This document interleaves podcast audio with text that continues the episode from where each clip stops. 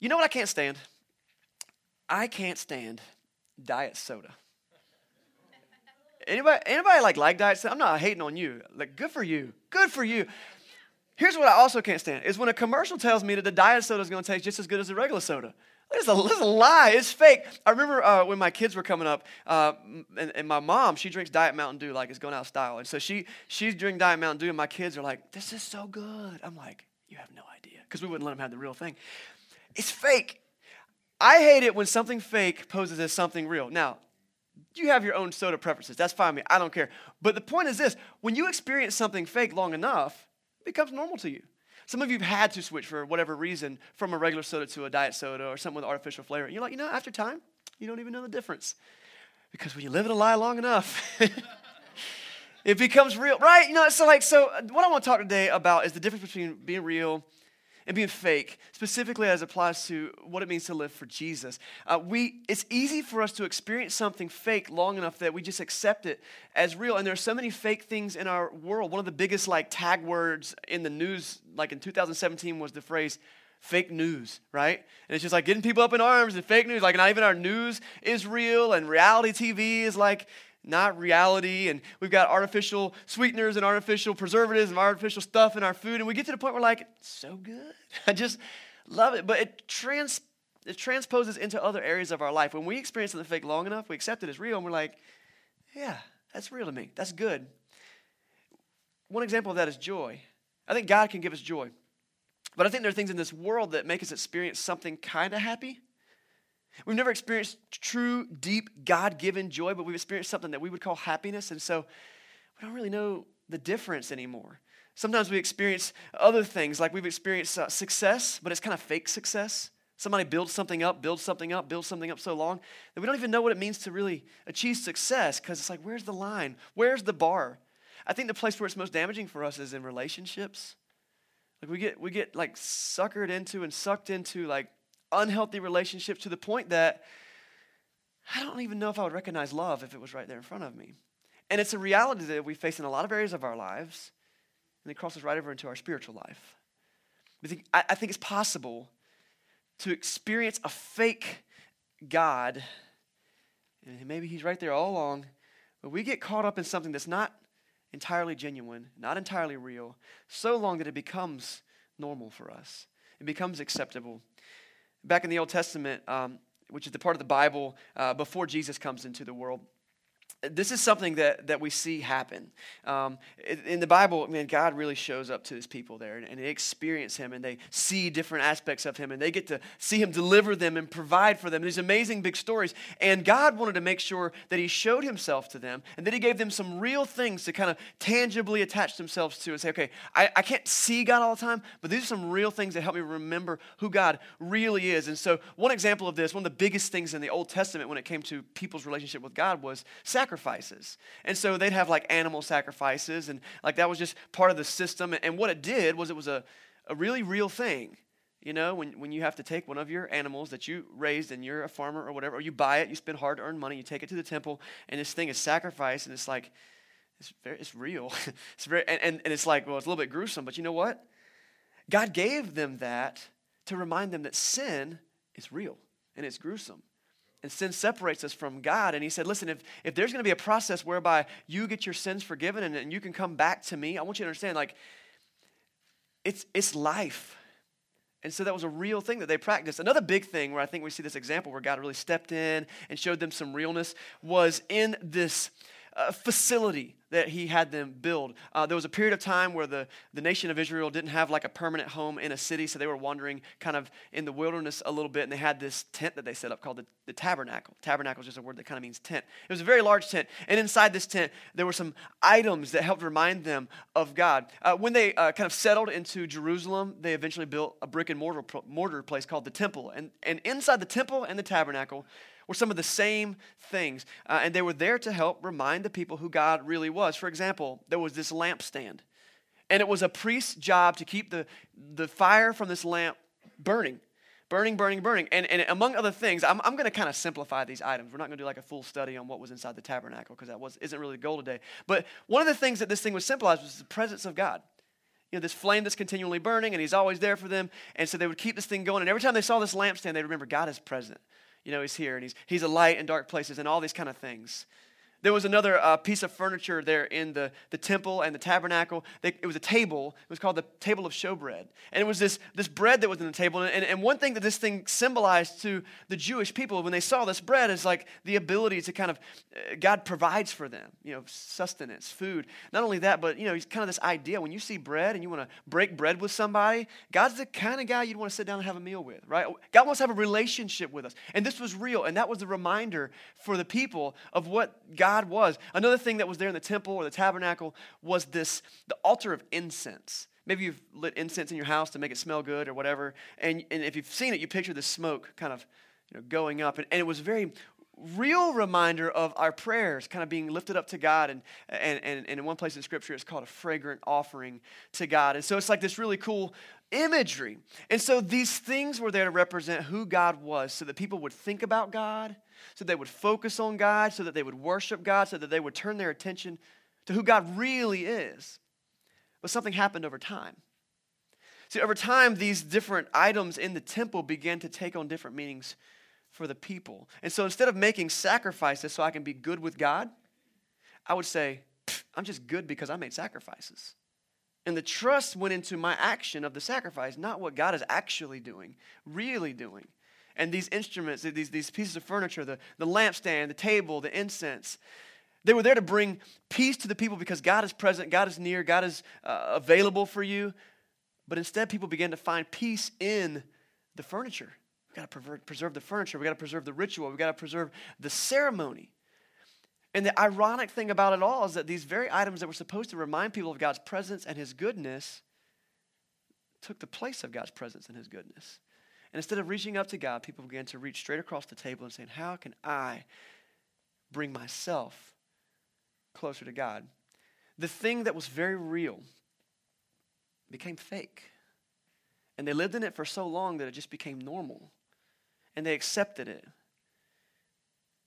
So God began to speak to the people through the prophets and to remind them, hey, this is not the way I intended this. There was a prophet named Isaiah in Isaiah chapter twenty-nine, verse thirteen. It says, so the Lord says, these people are mine. They say they're mine.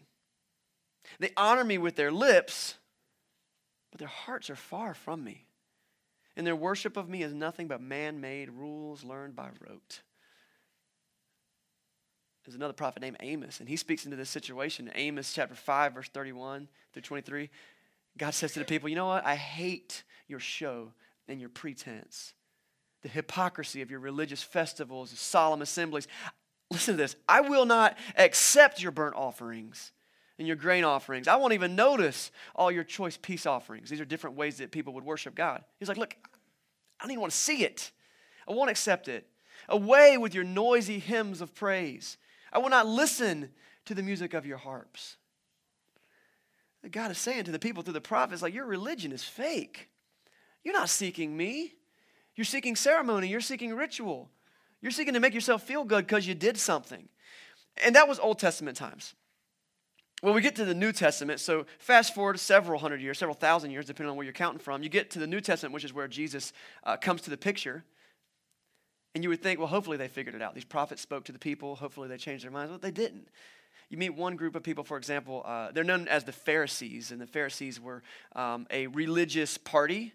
Uh, and, and Jerusalem at the time was, their government was pretty much a religious-run government. And so the religious leaders were the one who called the shots. In fact, the religious rules is what they called the law. So, you know, just kind of see that legal implication there. And so the these Pharisees, uh, they were actually doing the same thing that their forefathers were doing. They're still going to the temple, still doing the rituals, but their hearts were far from God. In fact, according to Jesus, he looked at them and said, man, your, your, your actions are just about you. They're about building you up. They're about making you in charge of the people. They're about doing the rituals, and you have lost the heart of God, which is to be a heart, a people of mercy, a people of justice, a people who love the oppressed. Instead, these people were like, look, if they're not as good as we are, forget them. They can't come to our club. And this is the political climate that Jesus walks into when he hits the world. That was about two thousand years ago. Now, I talked about the Old Testament. Like, let's go way over here, right? Oh, that was a long time ago. You talk about the New Testament. Even the New Testament That was two thousand years ago. And so I don't know about you, but sometimes it's when I read through the Bible, it's hard for me to remember. These were this is real stuff. These are real people. And it's real easy for us to look at these ancient events and feel like it's a fairy tale or to feel like it doesn't apply to me. And so it's really easy to kind of get stuck in that mode. And we're like, well, yeah, yeah, I mean, these guys did that, but that's not real. You know, that's just a long time ago. It was just fairy tale. It didn't apply to me. And it brings us to today, because I think it's easy for us to get kind of drug into that same mindset. I think the same thing that the Jews ended up doing on purpose or maybe accidentally through the temple, we've done through the church. Hopefully not all of us, maybe not any of us, maybe just some of us, maybe all of us. I don't know. It's actually a condition of your heart between you and God, but it's easy for the church to become that for us. You know, God gave us the church to be a community of people where we could uh, use this group of people to uh, focus on God, learn about God, grow in our faith in God, and also be his hands and his feet in the world and serve the world around us. And so that's what the church exists for. But it's easy for the church to be become our way to be fake with God. God gave it to us as a way to get close to him, but what's ironic is we can actually use it. Maybe you've done this. I know I have. We can use church as an excuse to be far from him. This is the person who doesn't live for God Monday through Saturday, but it's cool. I'm going to church on Sunday, so I don't know, I'll sip some communion, I'll say a few prayers, I'll talk to somebody, spiritual leader in my life, and I'll feel better about myself, and then I'll move on. But I wonder if God doesn't look at that and say, I, I hate all your shows and the hypocrisy of your religious festivals, you know? Or maybe it's not so much what we do, it's what we say. And so maybe it's easy for us to get kind of this Christianese thing going on. And on Facebook, you're like, praise the Lord. And we're taking all these things. And someone says, something's going on in our life. And you're like, oh, you know, I'll pray for you. I'll pray for you. But in our heart, there's something different going on. And we, we, we lost the heart of mercy and justice and loving people and looking for the oppressed. And we've lost all of that. And I wonder if God looks at us and he goes, you know, you honor me with your hearts, but with your lips, but your hearts are far from me. It's heartbreaking because I think that what we as people want, and what the Jews wanted, was to know God and be close to God. But we miss him. He's right there. He's like right there showing himself to us, and we miss him. And that's what we've been getting at for the last month. The series is called That's Going to Leave a Mark. And, and if Jesus is in our lives, it should leave a mark on us. It would, should change us. It should make us different when we leave here than when we arrive. It should make us different in this world than we were before we found out who Jesus was. Um, if you've been here, uh, you might remember these things. If you haven't, I want to catch you up. This is where our series has gone. In week one, it was the, the first week of the year that we met, I think January seventh, and we met a guy named John the Baptist, and the whole message was we need to create space for God and trust him to fill it. It was kind of our call for the new year. Like, look, all areas of your life, if you just want to grow in some areas, create space for God, trust him to fill that. The second week, we returned to John the Baptist in the in the beginning of the book of Mark, and we met him again, and this time we talked about uh, baptism. John was baptizing people. He was John the Baptist. Um, and so we talked about baptism. We talked about what Jesus says about baptism, and we talked about this idea of, you know, accepting Jesus and committing to him and making our commi- commitment to him official and forever, and, and, and invited, you know, everyone, like, listen, if we haven't made this decision to be baptized, maybe it's something that you can think about and maybe take that step. In week three, we talked about Jesus inviting his first disciples. And so maybe you remember Jesus was walking around this lake, and he calls out to some people in a boat, and he says, hey, come follow me. I want to give you a mission. I want to help you be fishers of men. I want to help you bring other people into my kingdom. And so that was kind of the reminder that, you know, that's kind of the goal of the church, is to be reaching into the world and inviting those people to come into Jesus' boat. Last week we were in week four, and we talked about the idea of what it meant to love the way Jesus loves. Wow, what a, what a heavy thing to, to try to do, but we looked at three miracles that he performed and, and learned that it's maybe not as crazy and difficult as, as we might think. Uh, there are some really practical ways that we can do that. So this week, we're going to be wrapping up this series, That's Going to Leave a Mark. I want you to grab a Bible if you got one, because I mean, this is exciting. This is a good, good day. Um, grab your Bibles or flip them on your phone. Uh, if you don't have a Bible, we got free ones in the lobby. You are welcome to get up and go get one right now, or just grab one before you leave today. Um, everybody needs a good, readable version of the Bible. We'll give them away for free. And we're going to be in Mark chapter two. And all of that we just said reminds me of a story in Mark chapter two. That'd be a great way to kind of put a bow on this series to kind of send this out. We want to be legit, right? We want to be real. We don't want to be fake. None of you are here early in the morning to be fake. So we want to be real. What does it mean to really be real and to know a real God? And not to accept a fake thing long enough that it just becomes normal. And we're going to look at Mark chapter two, starting at verse one, and meet a few people. So you can keep turning there. The scripture will be on the screen behind me as well. It said a few days, few days later, When Jesus again entered Capernaum, the people heard that he had come home. They gathered in such large numbers that there was no room left, not even outside the door, and he preached the word to them. Some men came, bringing to him a paralyzed man, carried by four of them. Since they could not get him to Jesus because of the crowd, they made an opening in the roof above Jesus by digging through it and then lowered the mat that the man was lying on. When Jesus saw their faith, he said to the paralyzed man, "Son, your sins are forgiven." I love this scene. We're not going to unpack this part of the story but so much, but man, can you just picture this moment? You're having like a Super Bowl party this afternoon, and it's like so packed that nobody can get in, and so one dude really wants some nachos, and so he like gets on your roof and starts digging through the roof, and like like sheetrock is falling down in front of Tom Brady, and you're like, what is going on? And this dude gets lowered down, and you're like, Uh, your sins are forgiven. Like that's, that's exactly what just happened. So people around are like, this is crazy. This is what's going on. A moment later, we're going to fast forward to verse verse uh, ten. It says, "But I want you to know that the Son of Man has authority on earth to forgive sins." So he said to the man, so he forgave his sins. That was like his first thing he said. But he said to the man, "I tell you, get up, take your mat, and go home." Remember, this guy's paralyzed. The reason he's on the mat is because he's been lowered by his friends. He wasn't able to walk, and his friends got him to Jesus. So in verse twelve, he got up, he took his mat, he walked out on few, full view of them all. This amazed everyone. They praised God, saying, "We have never seen anything like this." Really, really cool thing. This is one of my favorite stories from Jesus' life. Um, and I think it's one of my favorites because it shows Jesus' real power in a real way, in a real circumstance. I love that Jesus came uh, and it's a spiritual thing to it, the forgiveness of sins. But what Jesus did to get to the heart of people so often is he met a physical need. He helped to feed them. He helped to clothe them. He helped to meet uh, an illness. He helped to heal this guy who was paralyzed. And there was this huge crowd gathered around Jesus because they saw that. They saw this guy's doing it. He's not just talking about it. He's doing it. And so people are bringing their friends to Jesus. What I've learned about Jesus is when you see him for who he really is, it makes a mark on you. So much so that you're like, I got to get there. I got, I got to be at church. I got to be in a small group. I got to sit with somebody and just talk about it. You're just at work sometimes. You're like, man, can I, uh, can I just tell you something God did in my life? It was crazy. And if you're with somebody else who gets you on that level, oh, you can get excited. And when there's someone else who doesn't get you on that level, it's a little bit awkward because we live in a world full of awkward moments. That's just kind of what we've produced. That's Welcome to two thousand eighteen. How can we make every moment as awkward as possible without trying to f- offend somebody? When you're like, okay, how do I bring this up? I don't know. It's like, because I'm excited. I want to tell you what God's doing in my life. That's what I found that happens when people encounter Jesus. It radically changes them. And all they want to do is talk about it.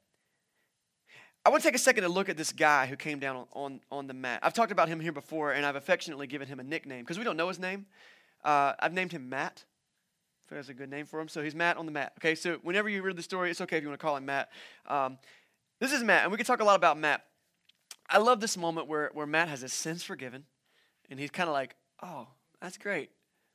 That's not what I came here for. I was kind of hoping you made me walk. And Jesus was like, you know what, just so that you, so everyone else can know who I am, walk. So that's, that's a cool moment. Fast forward. I could talk a lot more about Matt, but what I want to do is actually focus in on another group of people who were there. You might have noticed I, I skipped verses like five through seven. I just want to take a look at verses six and seven, because while Jesus is doing this miracle, he, by his miraculous ability to read minds, read it, it's really cool. He knows that there's a group of people in the room who are thinking, what? How does Jesus get off saying he's got the authority to forgive sins? It just so happens there's a group of religious leaders standing in the room, and they are skeptical. They got their arms crossed, and they're going, this guy, you just wait till we get a hold of him. We're going to rip him limb from limb. In ver- verse six, it says, some teachers of the law were sitting there thinking to themselves, why does this fellow talk like that? He's blaspheming. Who can forgive sins but God alone? You know what Jesus' reply was? Look back at verse uh, uh, verse ten. I want you to know that the Son of Man has authority to forgive sins. So, get up and walk. These guys say no one can forgive sins except for God alone. And I want to let you know something very important to grasp. That is true, okay? There's no priest who can forgive you of your sins. There's no friend who can tell you that what you did was okay. There's no, like, moment in your closet where you write enough letters and feel good about it. Like, sin is between us and God. Only God can forgive our sins. Jesus, though, is God in the flesh. So when these guys say only God can forgive sins, Jesus is like, oh yeah, that is true. Let me show you something. And he continues to do that time and time and time again. Until you get to the very end of his story where he actually raises from the dead. And some of the people who were in this house with Matt that day saw the whole process. They saw him that day. They saw him later. They saw him hang on a cross and die. They saw him raised from the dead. And they're like, maybe this guy is who he thinks he is. But these Pharisees, they didn't believe it. And it kind of it kind of hurts my heart for them, because these Pharisees, they prided themselves on how well they knew Scripture. Did you know that in the Old Testament, there are over three thousand prophecies about Jesus? And Jesus hits every one of them right on the head. Boom, boom, boom. If anyone should have been able to diagnose, this guy is probably the Messiah, it should have been them. But there he was standing right in front of them, and they missed it. And they decided to embrace something that wasn't real, something that was fake. He claimed to be God from heaven. He was God from heaven, and he proved it. The problem was it didn't line up with what they wanted to see from God. The Pharisees had their ideas about who God was and what they wanted him to accomplish in this world. They actually wanted to keep their power as well. They were pretty powerful at this time. And they also had opinions about who should and who should not be allowed to worship God. And you're just like me, or you don't agree with me, you're out. Jesus comes in and shakes up that whole scenery, and they're like, I, I just can't accept that. And I wonder if that might have happened to any of us. I got a question for us today. What kind of person do you want to be? There, there are a lot of different types of people in this story. And I think they actually can be like an analogy for the types of people that we can be. Who are you going to be? There's a first group of people, and I love this group of people. They're the people who are gathered around Jesus. So there's this crowd, it's so big they can't even get in the door. I'm going to tell you what, not everyone in that group believed that Jesus was who he said he was. I feel certain about that. Some of them were just people who were just walking around, there's a big crowd, and they're just like, ooh, I wonder if there's refreshments. And they're just looking. But that's the cool thing about Jesus, is because he creates a stir. And when movement starts to happen, people start to gather. In fact, that might be why you're here this morning. You might be here for the very first time. You're like, I just wanted to see, like, what this is all about. My friend invited me, or like my grandma told me I should go to church, and I found one online that said it'll be cool. It's in a movie theater. We'll give it a try. I think at some point, all of us start out in that outside group, that, that crowd. And we're like, prove it to me, Jesus. I want to invite you to do something. If that's you today, just stick around and watch. Maybe come back one more week. Maybe come back two more weeks. We're starting a brand new teaching series next week, and maybe you can start there, and you're just like, okay, I'm going to finish out that teaching series and just see what Jesus is doing in people's lives. That's a group of people that you could be. Who are you going to be? Um, th- there are these people, uh, the second group of people, these are the people who are content with just religion. That's the Pharisees in this story, but I think that sometimes we can be guilty of this. I just want to go to church. Like, you know, I feel like it makes me a better person. A, a lot of times I talk to parents of young children, and this is This is a good thing. It's a good thing, what I'm about to say. Uh, but maybe my, our minds are could be adjusted a little bit better. And it's that, you know, really, I'm going to church because I feel like my kids need to be in church. Why? I mean, it's a good thing to have our kids in church, but why?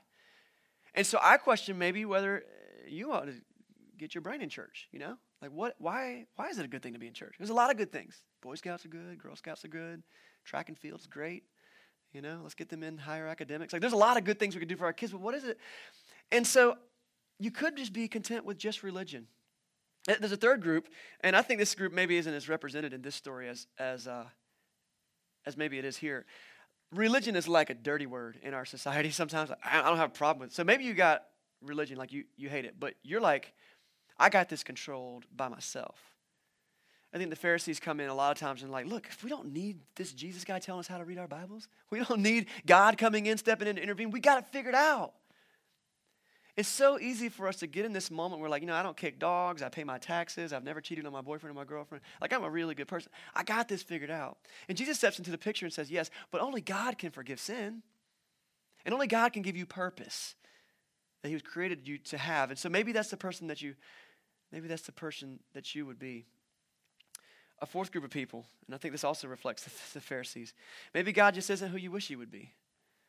And and I see this a lot. People say, you know, I I just can't believe in a God who would do this. I can't believe in a God who would say that. What I've found is when I can sit with a person who feels that way, I can say, okay, tell me about the God that you that you think exists. Because I want to tell you about the God that I've met. And I found that the things that confuse us and the things that like take our brain on a spin often have way deeper purpose than we were ever aware of. and that God's holiness is huge, and that God's presence in our lives is huge. And maybe maybe God isn't what you hoped he would be, but let's stop drawing boxes and saying, God, if you don't fit in here, I'm not going to serve you. Let's instead seek, God, who are you, and how can I serve you? Maybe that's who you are. Uh, there's a fifth group. I don't think it's on the slide here. This is the fifth group, and, and this is the group that I just want to speak to. Maybe you're Matt, and you've seen it, you've wrestled with it, but you're like, okay, I, I believe it. I believe it. I believe it. I want I want to experience it. The thing that healed Matt that day was his faith in Jesus. What have you got going on in your life that you could just say, I just need to take this to Jesus? Or maybe, adding to that, there's Matt and then here's his compadres. Are there people in your life you're like, man, they got this going on, but I just got to, I would dig through the roof to get to Jesus for these people. So there's so many different characters and mindsets in this story, and the question is, who do you want to be? And I can't dictate that from the stage, and, and no amount of church attendance is going to give us that. We've got to decide who do we want to be, and that is the daily wrestle. And here's the point, is that Jesus is where life is found. Jesus is where life is found. Living by his teaching leads to real life. Living in relationship with him leads to eternal life. And if we get close to him, we might just get healed of what's hurting us. And we will be changed for the better.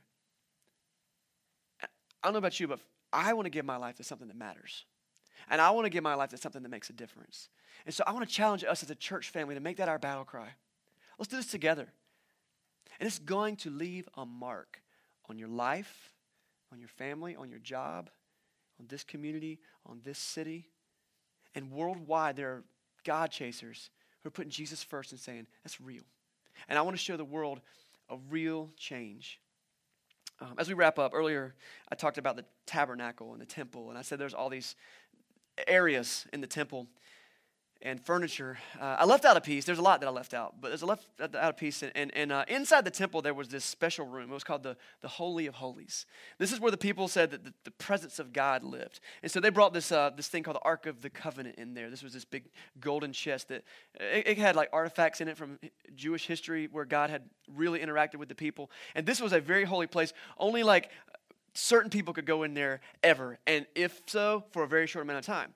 No one goes into the Holy of Holies. No one goes into the holiest place. So to divide the holiest place from the rest of the temple, they had this big curtain. They called it a veil.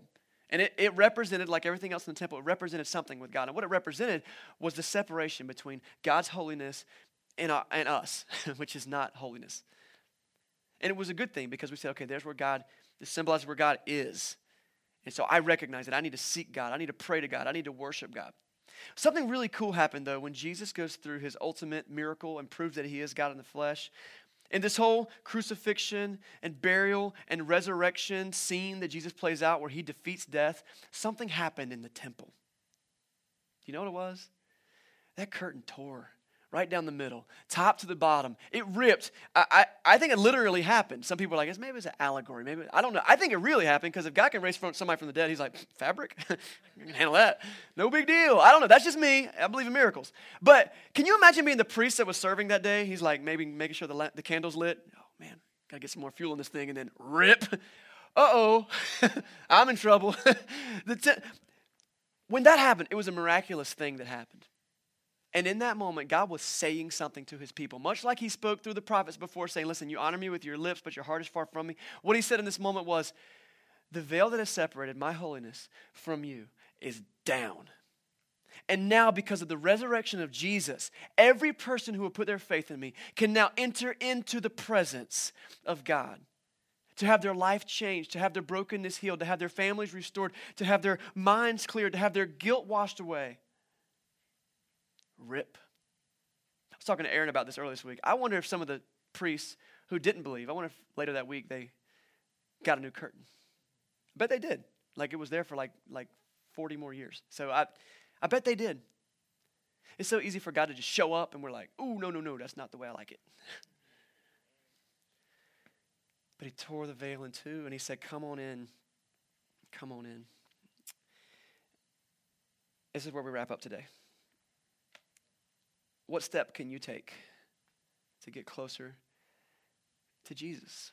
What steps can you take in your life to say, God, I want you to leave a bigger mark in my life than you've already left. I just want to continue to grow. I want to continue to be in faith with you. Here's a couple of options. I've mentioned several already. One, maybe you just come back to church. You've been once, twice. I don't know. I, I mean, I got a lot of questions. I don't like religion. I'm not sure, but I kind of like this community of people. Let, maybe that's what you can do. Just come back. Come hang with us and learn more week by week. We do this every single week. We talk about Jesus every single week. Maybe that's what you need to do. Maybe you need to be like Matt and say, all right, I'm in. I trust you. And we talked about making your relationship official and forever through baptism. And maybe you're like, you know what? I've been I've been doing the church thing for a while. I want to have one more real thing that can help remind me of God's goodness in my life. And and Jesus instructs us, like, when we, people accept Jesus, like, baptize them. And in that moment, you receive the forgiveness of your sins. God's Holy Spirit in your life is a beautiful, beautiful thing. Don't put that off another day. Say, you know what? Let's do it. You don't have to do it in the cold ocean. We will find warm water. And let's say, let's give our lives to Jesus. Let's be Matt. It might be for you that you just need to take next steps and grow. And so last week, we started talking more about microgroups. A microgroup is three to five people, same gender, who meet once a week for accountability and to grow in their faith together. And this is not a small group. This is not a Bible study. This is not where you go and sit at the feet of somebody like, teach me. No, it's where you just sit with people on a level playing field. No matter how far along they are on their faith journey, you're on a level playing field. And out of the lobby, we've got two things for you. One is a little card that just kind of has a starter question, three starter questions that if you have some friends already, you're like, hey, we already meet for coffee. Let's make this a microgroup. And you take those questions and you can just start and you can take it wherever you want from there. But it's intentional. It's about being intentional. But you might be like, I don't really know anybody that would do that with me. We're doing a different thing. Uh, we have two sheets of paper on the table right as you leave. And they're sh- sign-up sheets, uh, one blue and one uh, one pink because we're super old-fashioned. Um, You can figure out which one you want to sign your name on, uh, blue or pink. Uh, but they're boy and girl, and the idea is like I would I would do this. I would meet with somebody, but I just um, I don't know uh, I don't know who to do this with, and we don't want to make like an awkward first date, blind date, because those don't work out. Uh, what we're going to do is men. We've got a men's breakfast. We're going to kick those back off uh, this month. Uh, the last Saturday of the month, we got a men's breakfast. We go down to um, Golden Corral. And at that men's breakfast, if you sign up, we'll make sure we email you and let you know, hey, this is the men's breakfast. Make sure you come to that. And if there's any other people who signed up for that, you can meet them, and you can decide, like, okay, you guys want to get together? Ladies, you're going to have another thing. I think there's going to be, like, a Mexican food night at El Cerro Grande or something like that coming up soon. But we'll we'll put the word out because we know it's hard to make relationships. It's hard to build those. Maybe what you need to do is just commit to that. All right, I want to get with some people who are going to help me take next steps in my faith. Let's do that. So you can sign up out there. You can grab one of those cards and do it on your own. That's how you can do it. And maybe you've been focused on Jesus for years, but you found yourself caught up in the ritual. Maybe that's you. Guess what? The veil is torn. Cool. You don't have to be like, oh, shoot, I messed up. Just be like, I'm going to start fresh today. And let's make this real. Don't settle for the fake. Look for the real thing. And that is going to leave a mark. Let me pray for us this morning. God, you have left such a mark on my life. Um, Despite the fact that I've been skeptical, I've been religious, I've been fake. Um, and then time after time, you draw me back and you teach me and you show me a better way. And Lord, I pray that as a community, we, we sit on a playing field knowing that you're the only one who gives us that real freedom, that real deliverance. And Lord, help us. Help us every day to take steps closer to you so that we can have our lives marked by you and so that we can share it with the world. God, we love you so much. We lift all these things up in Jesus' name. Amen.